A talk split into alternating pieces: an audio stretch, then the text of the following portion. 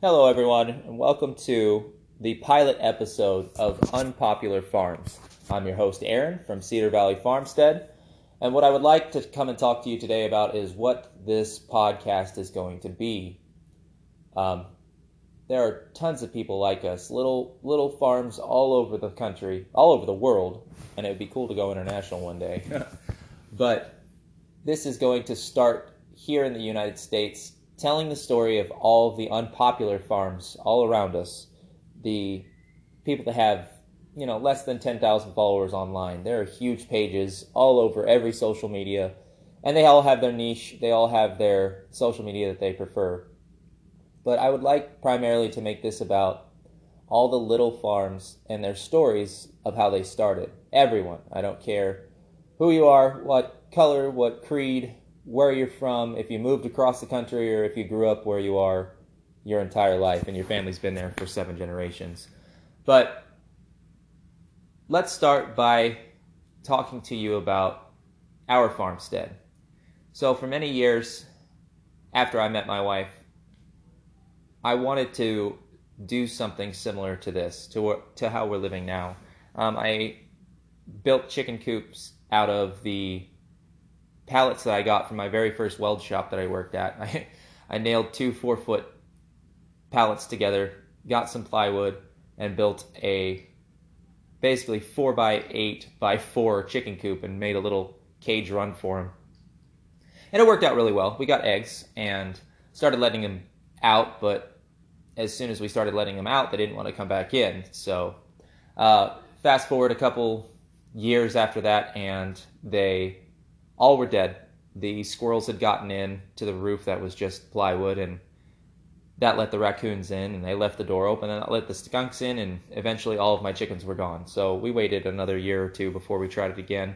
And this experiment just kept going because, number one, we wanted to give these animals a better life than they would have if they were, say, like a big ag business, like if they were just a big industrial farm uh, product. We wanted to give them a better life than that.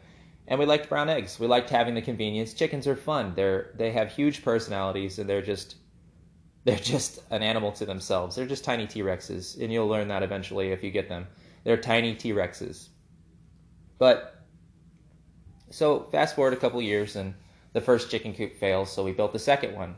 And we put a giant dog kennel around it and eventually uh, I think it was a, a mink or a weasel of some kind. It was slipping through the fences, and before my chickens could even lay their first egg, they were all gone. So another year passes, and we upgrade the coop and build a giant, uh, put chicken wire, everything, and we made it into a chicken fortress. And everybody survived for a long time until they started eating each other, and our chickens ate our turkeys, and it was just a big mess. But we've we've grown since then. Um, as of now, it sits that we have our little five acre farm, which is about two and a half of cleared land, and I'm working on that slowly as I'm doing it mostly by myself as my wife takes care of our kids and takes care of the interior of the house and the gardens. So it's kind of a team effort here. Uh, I do the heavy lifting, she does all the pretty stuff and all the cooking for the most part. I like to get in the kitchen when I have time and like to grill, but Mama takes care of the babies and the house, and I take care of the building and heavy lifting stuff. But right now we sit with probably 30 chickens left. We've had some predator problems. Two out of our 12 ducks are left because we've had, again, predator problems, but we're going to solve that here soon. Um, we have five quail, three guineas. We lost one of our goats two days ago. Um, she was very sick in a very short span of time. Uh, she went from frolicking two days ago, or well, five days ago now, to being to dying in my arm three days ago. Um, but this is this is farm life. You know, you don't always have the answers, and you can't save every animal. But uh, we also, thanks to a wonderful farmer uh, down in Perryville, we picked up a year-old Jersey calf named Betsy. So um, we're continuing to expand, continuing to find new projects, continuing to find things to pivot with. And uh, my buddy Jesse talks greatly and expansively on pivoting with your businesses, but it has been a grand experiment. Um, it all started because we had small gardens and everything. We had experiments, and we were expecting our third child, Ellie, and spent the time in the hospital. My wife had a, a, a, wonderful delivery. She is, if you haven't seen a woman deliver a child, especially, you know, your wife or your partner, whomever you love, and you haven't seen this happen, like you're missing out. I'll tell you now. It's one of the most beautiful things in the world, and I'm choking up talking about it because I get to do, I get to do it again here in September when my, my wife delivers our fourth child.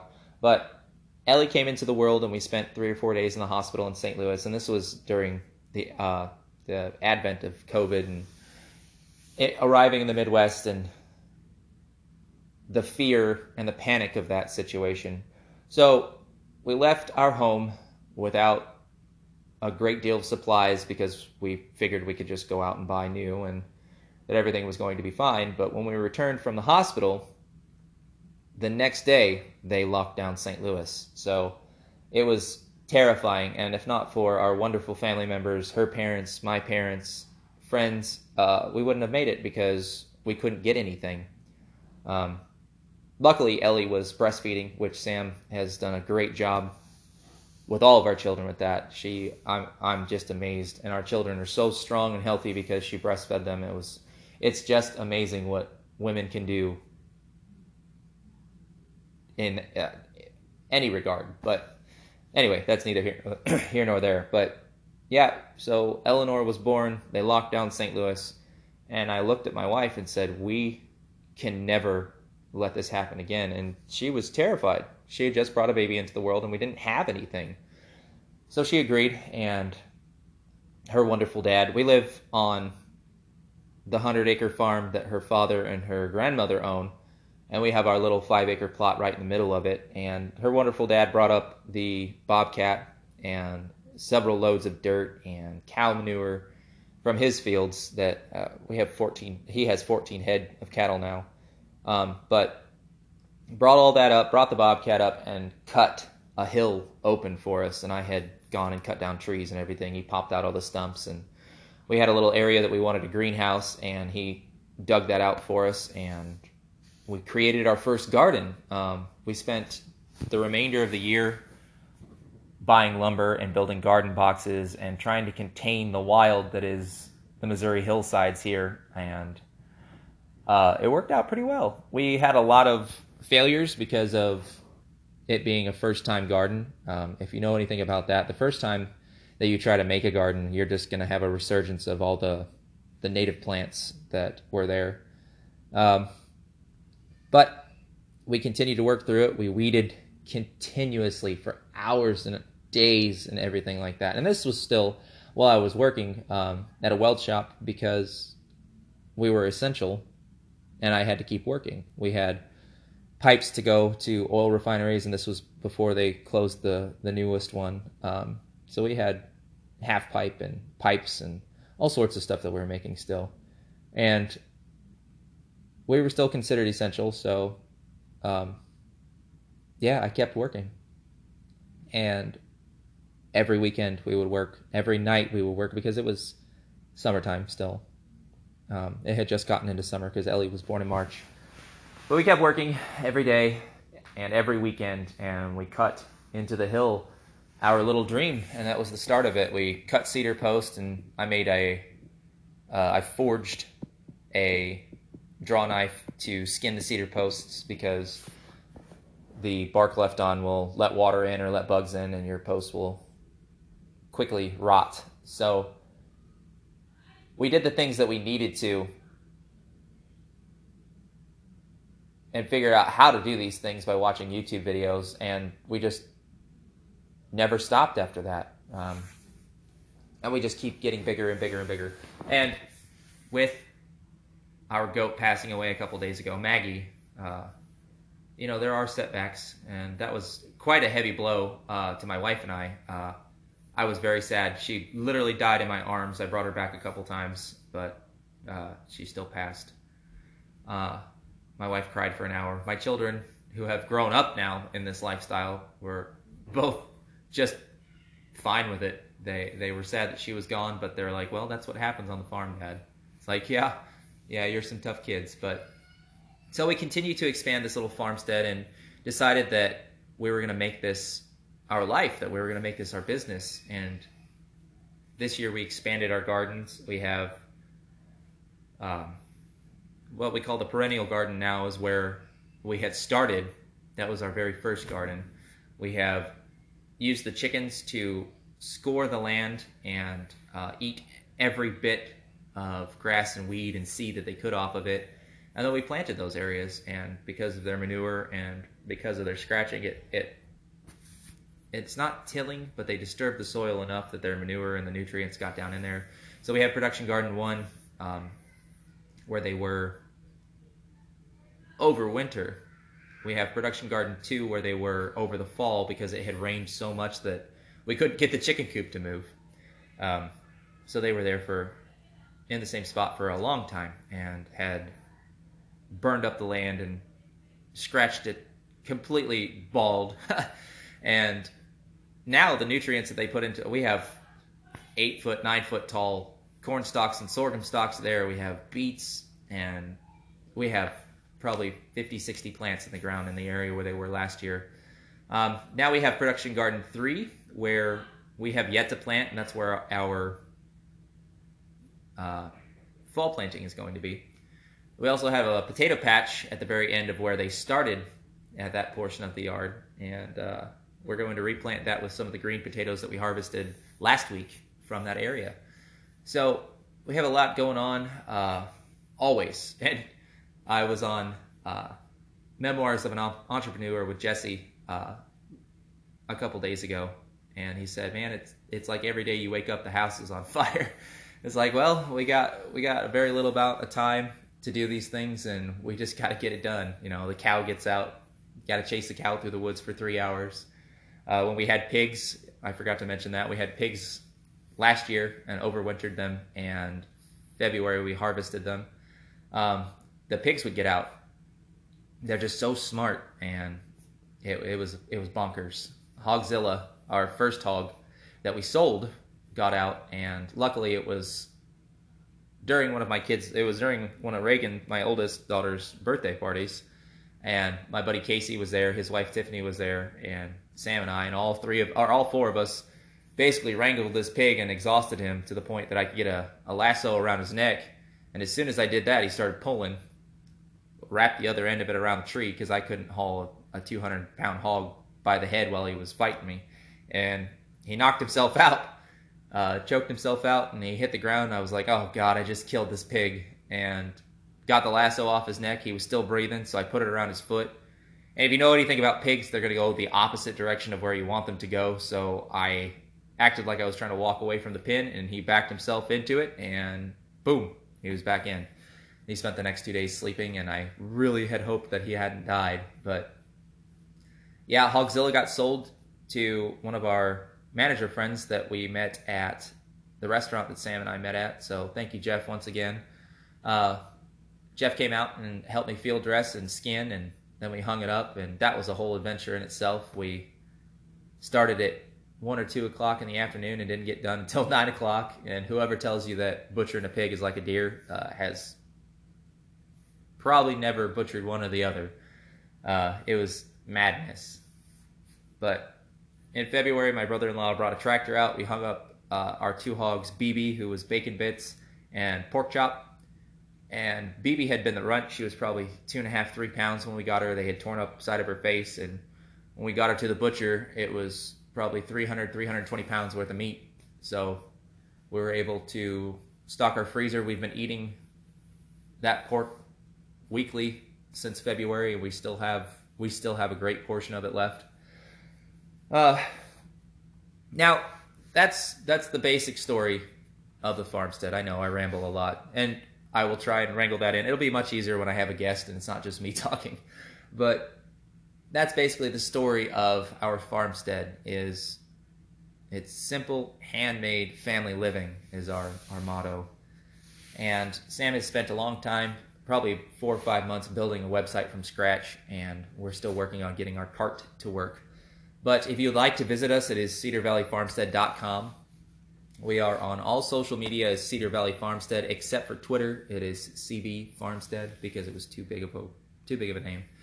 But we have joined my father-in-law and his his farm, which as soon as I find out the name of it, I will tell you. uh, he is building his website now, but we joined up. He bought 200 meat chickens and 20 turkeys, and we had bought Sam and I had bought Joel, Sal- Joel Salatin's uh, Polyface Designs book, and we waited in ever growing anticipation of its arrival, and it finally arrived in probably April, I think. But as soon as we had that book in our hands, we got it to my father in law, and he made a plan. He bought the lumber. We built three chicken pods, and uh, we ran it back and forth on one of his fields, and the field looks great. It's grown up exponentially. It looks super healthy because some of the weeds are gone. And the chickens are all now in the freezer, except for probably 14. We had 14 that were too small, and they were two and three pound birds, and we didn't want to waste the effort that we put into this by just harvesting two and three pound birds. So they're still on the field in one of the pods. The turkeys are still in their little hut that Rick had put together and built. Uh, he did a fantastic job. It's almost like a, an aluminum carport that you can just drag across the field. But yeah, so we teamed up with him. Those birds are in the freezer, ready to go, and this is basically what we're working on.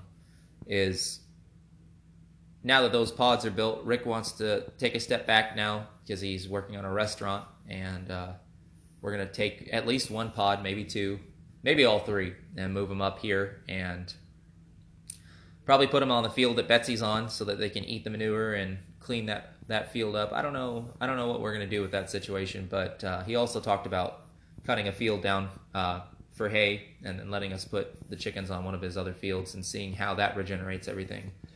But that's what we're working on currently is just expanding the farm. Uh, we met with some fantastic ladies yesterday. Uh, I dropped off eggs at their pop up for their bakery, and they were asking, "Do you do you go to farmers markets? Do you do this? Do you do that?" And I said, "No, we haven't really broken into that yet, but we absolutely want to." And upon saying that, she and her partner were saying, "We absolutely tell all of our friends that we have, you know, a solid egg connection that." They are they're bakers and they do all this baking and take it to the locals farmers markets and they are absolutely down to help us make connections and that's one of the, the more beautiful things about this and i would like to get them on the podcast. All right brief pause and now i'm back. I had to run up to the van and get the bank for the eggs and pull out the card for simply divine is what their name is. It is baking done better. So if you look it up on facebook it's at baking done better and they're in crystal city missouri and they are fantastic. They're wonderful people they do cheesecake, uh, cookies, customs, and more. And I absolutely want to get them on the podcast. I know it's Unpopular Farms, but uh, you kind of got to live where you put in good and you get good out. So if you're a good person to me and to my family, then I'm absolutely going to help you to the end of the world. So seeing as how they're going to help us get into the farmers market and maybe get more egg customers, I definitely want to give them a shout out and would love to get them on. We do have several guests. Speaking of that, we do have several guests lined up. Uh, some wonderful people. Now, I've been talking about this podcast for about a month now uh, on social media, and some wonderful people reached out when I said that I would like to do uh, another app, not Anchor. And these people said, well, we'll help pay for the first month and the second month and the third month. And actually, I'll, the, the lady that's going to be probably our third guest, uh, she sent a check out to me. And then my buddy Jesse at Blue Ribbon Relics was like, hey man, check out Anchor, it's free. And I checked it out and I decided to go with Anchor, but I still have the check. I don't feel right cashing it. And she said, no, just keep it. No, all this and that. Let me help you. But I, I, I don't think I'm not gonna cash it. I'm gonna make the decision right now. We're not gonna we're not gonna use it. Uh, I apologize to her. I already have apologized to her for uh, the effort she went through because she's a very busy woman. She's literally building her own homestead herself.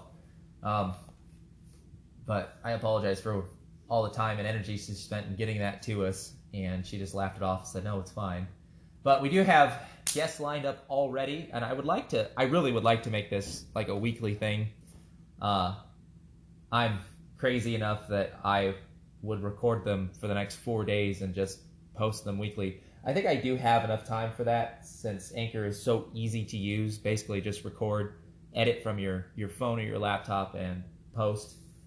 But uh, I think I can get, as long as my guests have the time to be on the show and we can schedule it right. I think I have the time to do this weekly. It really is just me sitting here for an hour talking to myself, talking to you, talking to the guests.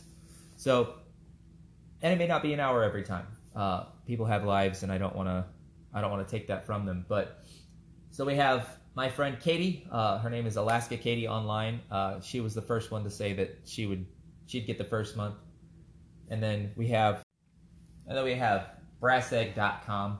Uh, that was a lovely lady that sent out the check for us. And then we have my buddy, like I said, Jesse from Blue Ribbon Relics, who had me on his podcast, uh, Memoirs of an Entrepreneur. It's definitely great to check that out. Please, after this is over, go check that out because uh, it's given me great insight into how others are running their businesses, how to market the business, and all this. Because that man has five or six businesses of his own and brings on people who have multiple businesses of their own as well and it's just it's great to connect with these other people and to listen to their stories and to be able to figure out how to do it myself that's another reason i wanted to start this podcast along with our youtube along with our social media it'd be great to help you people who are listening learn how to do this for yourself inspire you how to do it or inspire you to shop locally and to get involved in more sustainable and organic foods but so those are the first four guests that i have in mind and then uh, our friends at Simply Divine, uh, Baking Done Better is their tagline. Uh,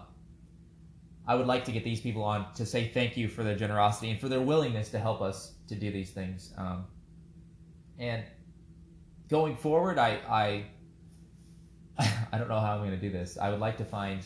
I'll probably just start messaging people and asking them if they'd like to be on the podcast after checking out their their pages and their social media and everything. I definitely want to get on uh, one of the breeders that we bought the goats from that we bought Whalen from because they were so very sweet.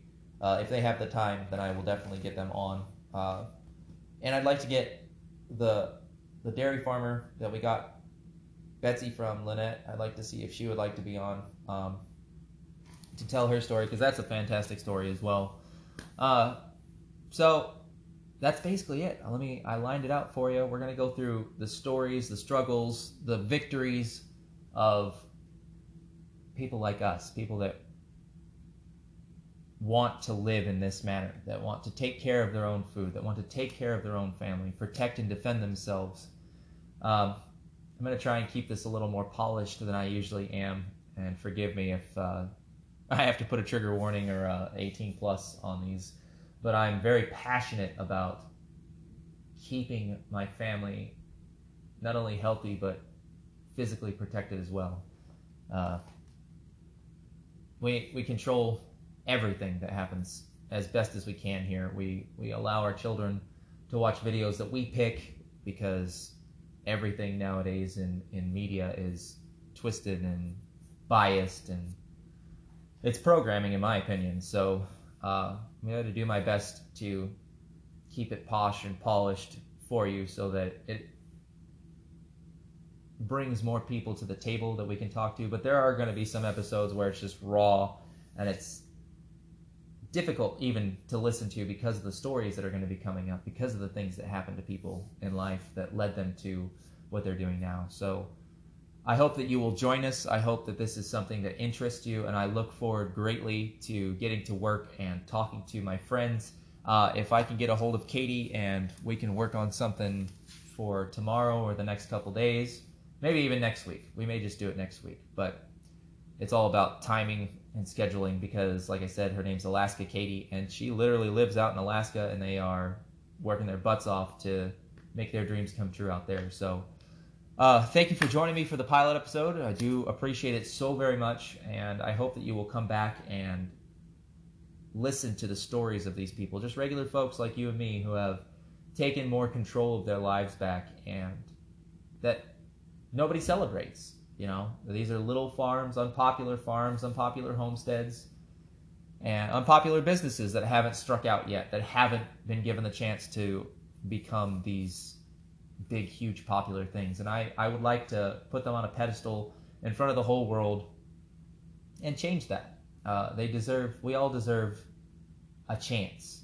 And if I can use my voice and my my charisma, my my my relatability to people and to their stories to help them tell their stories that otherwise wouldn't get told, then I'm going to do it. So, um, I hope you come back. I thank you so much. Please check us out on all social media. We are Cedar Valley Farmstead, as one word, Farmstead.